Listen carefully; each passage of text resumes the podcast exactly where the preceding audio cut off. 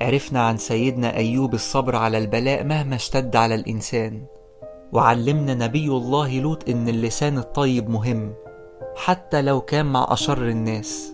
أما سيدنا يونس فكان من قصته عبرة وحكمة وإن ربنا لو مش رايد بيك الضرر هيحفظك حتى لو كنت في بطن الحوت.